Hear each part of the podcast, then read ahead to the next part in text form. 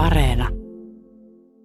Tämä suhde Rova de Forchevin kanssa, suhde joka vain jäljitteli Herttuan entisiä suhteita, aiheutti sen, että herra de Germant jo toistamiseen menetti Jockey-klubin puheenjohtajuuden ja taiteiden akatemiasta vapautuneen paikan. Aivan kuten paroni de Charlyn julkinen yhteys Jupianiin oli maksanut hänelle puheenjohtajuuden unionissa ja vanhan Pariisin ystävien yhdistyksessä. Näin veljekset, jotka olivat taipumuksiltaan kovin erilaisia, olivat joutuneet epäsuosioon sen saman tahdon puutteen takia, joka oli näkynyt selvästi, mutta miellyttävällä tavalla myös heidän isoisässään Germantin herttuassa, joka oli ollut Ranskan akatemian jäsen. Mutta pojanpojissa nämä samat piirteet olivat sittemmin heikentäneet heidän asemiaan, sillä ne sallivat toisessa luonnolliset ja toisessa luonnottomina pidetyt taipumukset. Kuolemaansa asti sään Luu oli uskollisesti tuonut vaimonsa tapaamaan Odettea.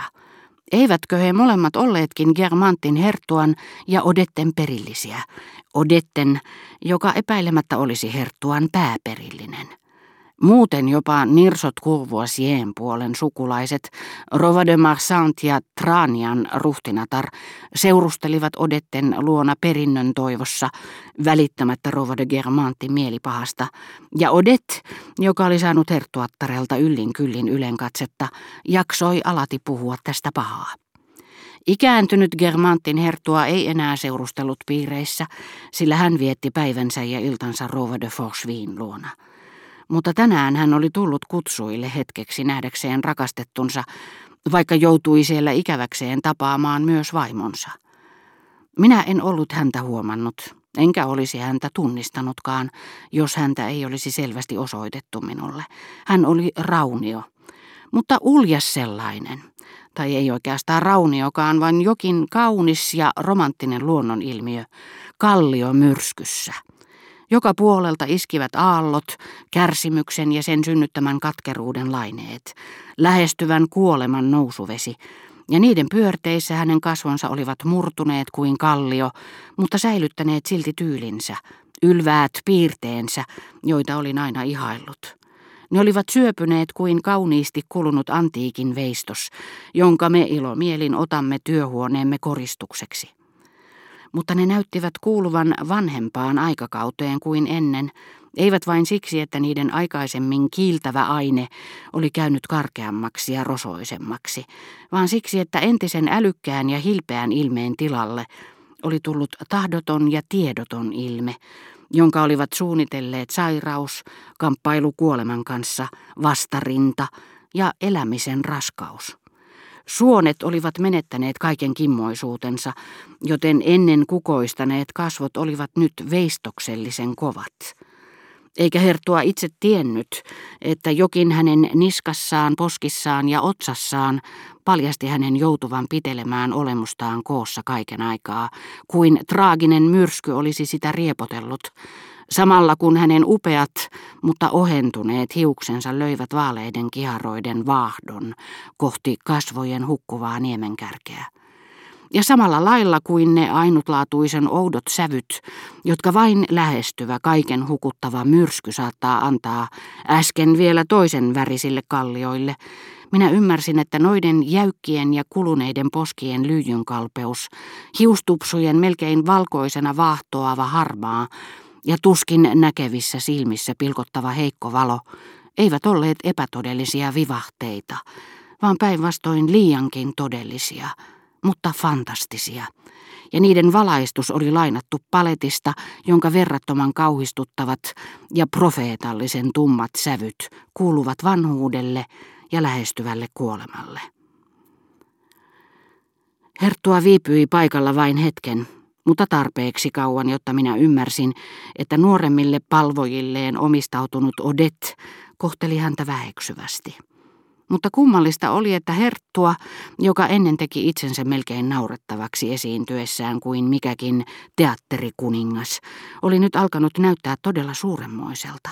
Vähän kuin veljensä, jonka näköiseksi hän oli muuttunut nyt kun vanhuus oli poistanut hänestä kaiken epäoleellisen. Ja kuten veljensä, myös Herttua, joka oli ennen, tosin toisella lailla, ollut kopea, vaikutti nyt muita kohtaan melkein kunnioittavalta, mutta jälleen toisella tavalla, sillä hän ei ollut rappeutunut niin pahasti kuin paroni, joka tervehti kuin unohtelevainen potilas kohteliaasti niitä, joita oli aikaisemmin ylen katsonut.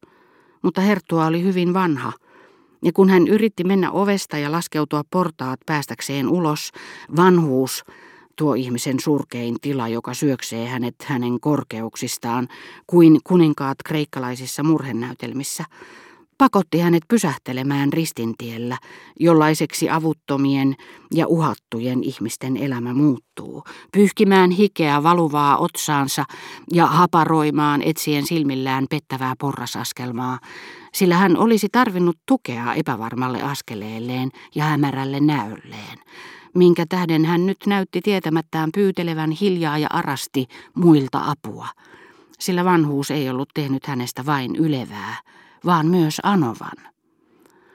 Herttua ei pystynyt elämään ilman odettea, joten hän istui tämän luona aina samassa nojatuolissa, josta hän vanhuuden ja kihdin takia pääsi vain vaivoin ylös. Mutta hän salli Odetten ottaa vastaan ystäviään, jotka olivat tyytyväisiä, kun heidät esiteltiin Herttualle, ja he antoivat mielihyvin tämän johtaa puhetta ja kertoa vanhasta hienostosta, Vilparisiin markiisittaresta ja Chartren herttuasta. Näin olivat Germantin herttuan ja herttuattaren sekä paroni de Charlyn valloittamattomilta näyttäneet asemat, menettäneet ylhäisöpiireissä koskemattomuutensa, samalla tavoin kuin kaikki tässä maailmassa muuttuu. Ja syynä siihen oli sisäinen vaikutin, jota kukaan ei ollut tullut ajatelleeksi.